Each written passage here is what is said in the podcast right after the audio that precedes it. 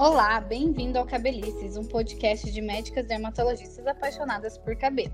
Meu nome é Tamara Vanzella, sou médica dermatologista e hoje estou aqui acompanhada das minhas amigas também dermatologistas, Isabela Parente. Dá um oi, Isa. Oi, pessoal, tudo bem? E a Caroline Dalto. Oi, Carol. Olá a todos. Mais um episódio hoje e nós vamos falar sobre você que tem coceira no couro cabeludo, ou formigamento, ardência, queimação ou dor. Isso faz parte de um problema chamado de couro cabeludo sensível. É isso mesmo, é frequente a gente receber pacientes que têm só essa queixa e nada mais, ou associada à queda de cabelo. E esse couro cabeludo sensível já é uma entidade estudada por muitos e com muitos artigos publicados sobre esse tema. Existem várias causas para esses sintomas e a gente vai conversar um pouquinho sobre eles. Carol, nós dermatologistas especialistas em cabelo sabemos o quanto essas queixas de dor, ardência, coceira no couro cabeludo podem ser comuns. Elas podem, como eu estava falando, vir ou não associada à queda de cabelo. Pode ser num local, às vezes o paciente refere, ah, tô com uma coceirinha aqui, consegue mostrar, ou às vezes fala que coça o couro cabeludo todo. Primeiramente, para a gente começar entendendo o couro cabeludo sensível, comenta com a gente um pouquinho sobre como é esse mecanismo que leva a todos esses sintomas que eu falei. Certo, então essas pessoas, né, que têm o couro cabeludo sensível, elas têm a pele, né, do couro cabeludo com uma sensibilidade aumentada. Ou seja, isso vai levar ou pode estar associado a uma alteração da barreira da pele, né, que assim a gente não descobre a causa, ou pode ser por um couro cabeludo seco, e aí, por exemplo, coça, ou enfim, às vezes a pessoa tem até outro tipo de sintoma, ou mesmo um couro cabeludo com descamação, né? E isso tudo levando a essa alteração da barreira da pele e, consequentemente, aos sintomas. Daí, o que, que acontece? Quando a gente tá com essa pele alterada, né? Essa barreira ela não tá íntegra, a gente acaba expondo essa pele do couro cabeludo a irritantes, que pode ser inúmeras coisas, né? Por isso que precisa de investigação. E isso acaba levando a uma inflamação que a gente chama de neurogênica. E aí, essa inflamação neurogênica, ela está relacionada a uma substância que a gente chama de um neuropeptídeo, que é a substância P.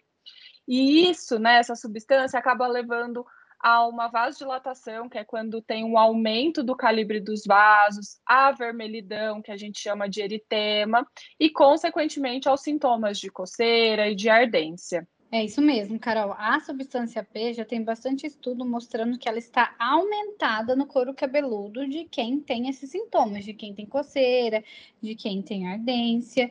E isso pode ser explicado por uma alteração da barreira da pele, como você disse, né? O couro cabeludo é pele e uma alteração nessa barreira, o que é essa barreira? Ela ela não vai ter um, vamos dizer, um filme, né, que vela uhum. ela e aí vai ter exposição e essa substância P é o que vai levar a dor, a queimação, e inclusive essa substância ela é aumentada no estresse, a gente já sabe disso.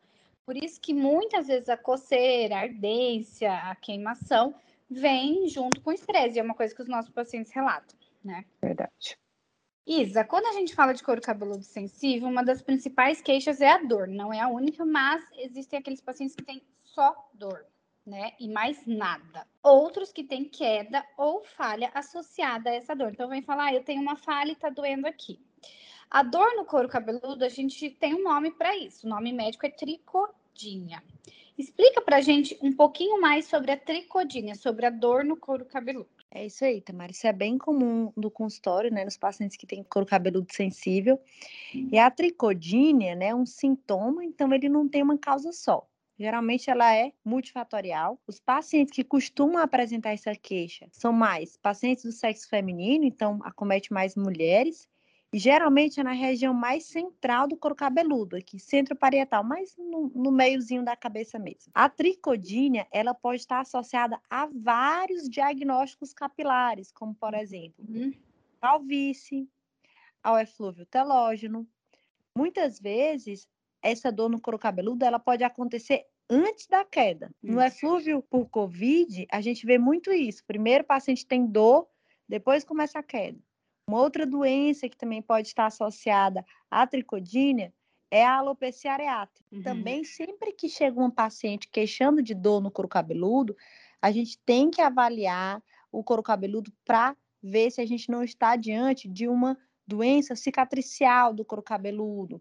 Existem várias doenças cicatriciais que podem é, cursar com dor, como, por exemplo, o líquen plano pilar, em que a gente tem uma inflamação do, do folículo e a gente tem dor associada, uma alopecia cicatricial irregular associada também ao quadro, como uhum. também outros tipos de foliculites. E também existe uma discussão entre os estudiosos sobre a associação desse sintoma, dor no couro cabeludo, com outras condições até mesmo psicológicas e psiquiátricas, como depressão, também a chamada alopeciofobia e etc. É, exatamente. Então, na verdade, a dor no couro cabeludo, que a gente chama de tricodine, ela pode ser um alerta, né? Um alerta para muitos problemas capilares, como a Isa explicou, é, uma doença cicatricial, uma inflamação que pode gerar perda de cabelo que não nasce mais, ou uma queda mais tranquila, né? Que vai se recuperar, que a gente chama de eflúvio telógeno, ou até mesmo doenças mais psicológicas, né, como a depressão. Então, sempre é um sinal e a gente tem que avaliar, porque o que eu vejo é que muitas vezes o paciente fica rodando e a queixa não é considerada, né? Muitos médicos não consideram queixa de dor no couro cabeludo porque, olha, não tem falha, não tem queda, ah, isso não é nada, passa uma loção e pronto. Mas não é isso, a gente tem que investigar, a gente tem que avaliar se não é um sinal de alguma outra coisa mais intensa. Carol, quando a gente fala Agora que a gente falou da dor, existem outros sintomas no couro cabeludo sensível. Um deles é o prurido, ou seja, a coceira, né? É, muita gente que está nos ouvindo aqui pode ter uma coceira no couro cabeludo e pode levar algum a pensar em alguns diagnósticos. Explica pra gente, Carol, o que, que pode levar a uma coceira no couro cabeludo? É, muita gente às vezes já chega até no consultório associando coceira, às vezes até com uma doença infecciosa, né? É, mas, enfim, não são só as doenças infecciosas, como, por exemplo, sei lá, micose ou piolho, que podem levar à coceira. A gente sabe que a dermatite seborreica também é uma causa bem comum, que é a caspa, né? Que pode, é aquela descamação que também pode levar a uma coceira. É, inclusive, a gente tem episódios só sobre isso no podcast. Para quem tiver interesse, volta aí um pouquinho e, e ouve, que tão, os episódios estão bem legais. Inclusive, a gente tem um podcast só sobre coceira no couro cabeludo. Verdade. A gente verdade. destrinchou as coceiras do couro cabeludo. Então, corre lá para ouvir. É só voltar aí uns episódios atrás. Mas, em resumo, a, a gente, assim, sempre que, é, assim como o, a dor, quando o paciente vem só com um episódio de coceira, né, de prurido, a gente tem que avaliar alguma outra coisa, né? A gente tem que avaliar alguns tipos de doenças no couro cabeludo. Claro que a gente sempre vai pelas mais comuns, por exemplo, a dermatite seborreica. Mas será que pode ser, por exemplo, uma dermatite de contato, por exemplo, a tinturas, algum tipo de shampoo, alisamentos, às vezes até o metal da escova que o paciente está usando pode levar a, a esse quadro né, de, de, dermatite de contato. Como é, a Isa até comentou, né, você na verdade também comentou da questão da dor, depressão, a gente sabe que também a coceira ela pode estar relacionada a quadros psicológicos, né, como por exemplo ansiedade. A alopecia cicatriciais, por exemplo, o líquen plano pilar é muito comum o paciente começar às vezes o quadro com uma coceira mais localizada. Claro uhum. que existem as causas infecciosas, quadros de psoríase também podem cursar com essa, né, que é aquela descamação mais intensa, que normalmente acomete a pele, mas que também pode pegar o couro cabeludo. Elas também podem se iniciar ou ter ao longo do teu curso esses episódios de coceira. Então, antes da gente atribuir só a uma coisa, ah, é infeccioso, não, a gente também precisa investigar, porque nem, não necessariamente vai ser aquela causa mais comum, aquela causa mais simples, né? É, exatamente. Às vezes, em alguns problemas de cabelo, a coceira até é um sinal de que não está controlada. Então, é, eu sei, por exemplo, quem tem inflamação, alopécias inflamatórias, eu sempre pergunto como que tá? Tá coçando? Porque às vezes não estava coçando e começou a coçar, então já é um sinal de que é, ter piorado. Na, na fibrosante frontal a gente vê muito isso, né? Às vezes o paciente come... tá super bem, indo bem, de repente começa uma coceira localizada, você coloca o dermatoscópio, é batata, tá em atividade naquele local, né? É, Realmente. É, eu sempre pergunto de coceira na frontal fibrosante, porque é um sinal de alerta. E é isso, tem que ser considerado um sinal de alerta. Bom, agora a gente falou da dor, da coceira, agora a gente tem que falar de uma entidade que também faz parte do couro cabeludo e que muita gente não sabe que existe, ou que sabe que existe somente na pele do rosto, que é a rosácea do couro cabeludo. Então a gente sabe que a rosácea, ela é, muita gente conhece só a do rosto, que é uma vasodilatação, uma inflamação dos vasos, que deixa o rosto mais vermelho com alguns estímulos, pode levar até pequenas pápulas, bolinhas que se parecem com espinha, mas a gente também tem essa descrição de lesões no couro cabeludo. E para isso a gente chama de Red Syndrome Scalp, que é o que? Síndrome do couro cabeludo vermelho. Isa, explica pra gente como que é isso. Rosácea no couro cabeludo, como que é? É isso aí, Tamara. Também chamada de Red Scalp Syndrome ou Red Syndrome Scalp, né? É, a rosácea do couro cabeludo, ela consiste em uma vermelhidão persistente do couro cabeludo, que não é explicada por nenhuma doença dermatológica específica.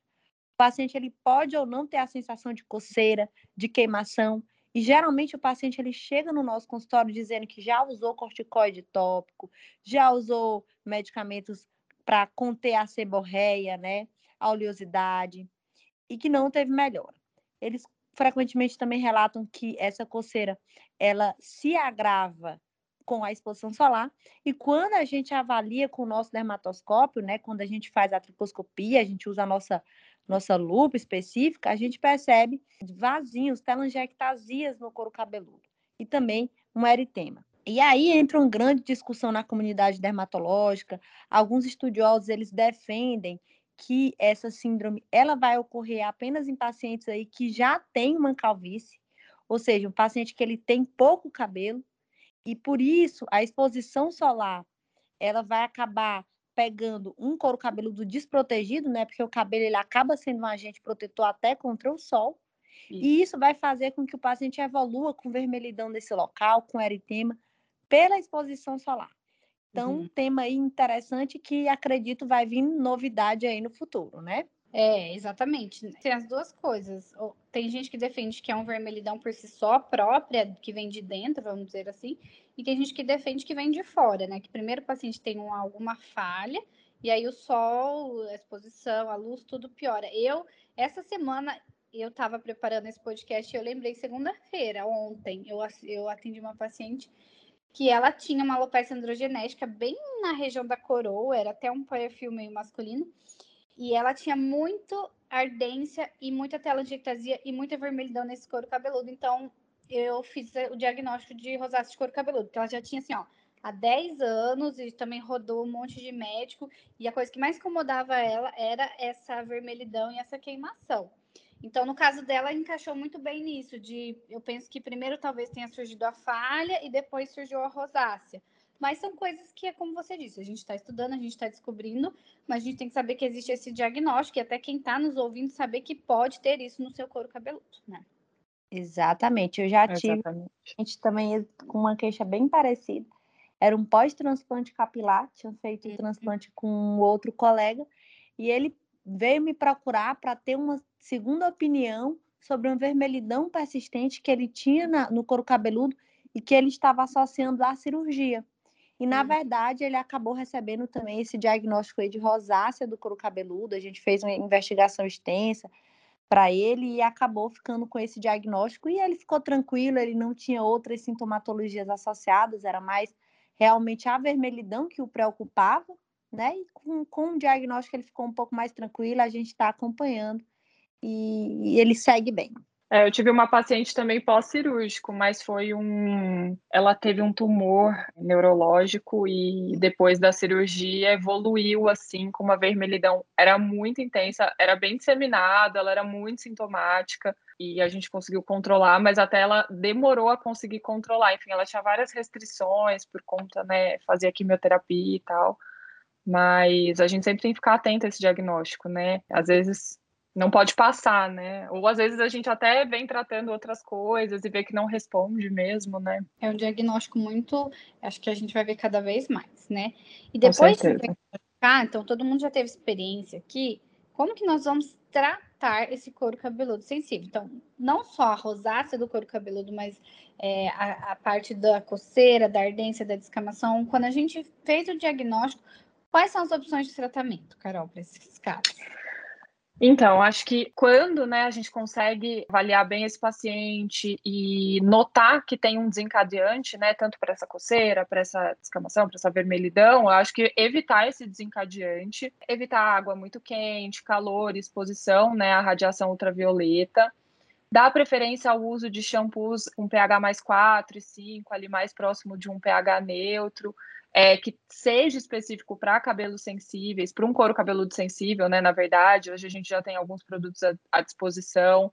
Corticoide tópico, né? Quando for o caso, né? Nem sempre vai ser a melhor indicação. Às vezes, alguns é, a gente pode manipular produtos para o couro cabeludo com mentol, cânfora, que às vezes podem aliviar naquela sensação da coceira. Mas, enfim, a gente tem que ir sempre acompanhando.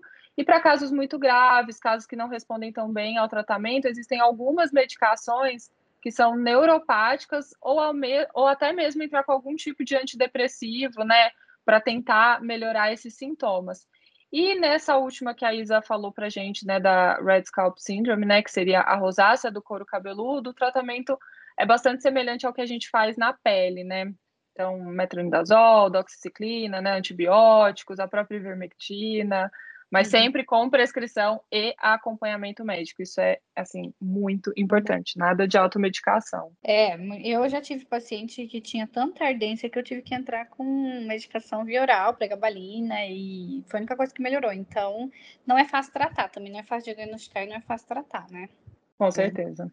Então, meninas, eu acho que foi isso o nosso papo. Foi muito bom falar com vocês. Quem se identificou, por favor, procure um especialista. Dermatologista não é é, um quadro fácil de diagnosticar, nem fácil de tratar, então procure alguém bem especializado para te ajudar nesse assunto, porque uma coceira, uma ardência, uma dor pode ser um sintoma de alguma outra coisa a mais e a gente tem que investigar, tá? Eu já vou me despedindo por aqui. Eu sou Tamara Vanzella, sou médica dermatologista. Meu CRM Paraná é 32053 e meu RQ é 22212. Meu Instagram pessoal é arroba Tamara Dermato. Quem quiser pode me seguir lá. E sigam, por favor, o nosso Instagram do podcast, arroba cabelicescast. Toda semana nós temos episódios novos e lá nós vamos soltar e conversar com vocês sobre isso. Um beijo e até a próxima. Foi ótimo esse papo. E também para quem tiver dúvida, né, pode deixar nos comentários ou mesmo mandar um direct lá no, no Instagram do, do podcast. Eu sou a Caroline Dalto, também sou médica dermatologista aqui em São Paulo. Quem quiser me seguir lá no Instagram é caroline.dalto. E meu CRM é 161568. É isso aí, pessoal. Também adorei discutir esse tema com vocês, sem dúvida um tema importante, relevante no consultório e que muitas vezes ele não é valorizado da forma como ele merece. Então, sou Isabela Parente, também médica dermatologista.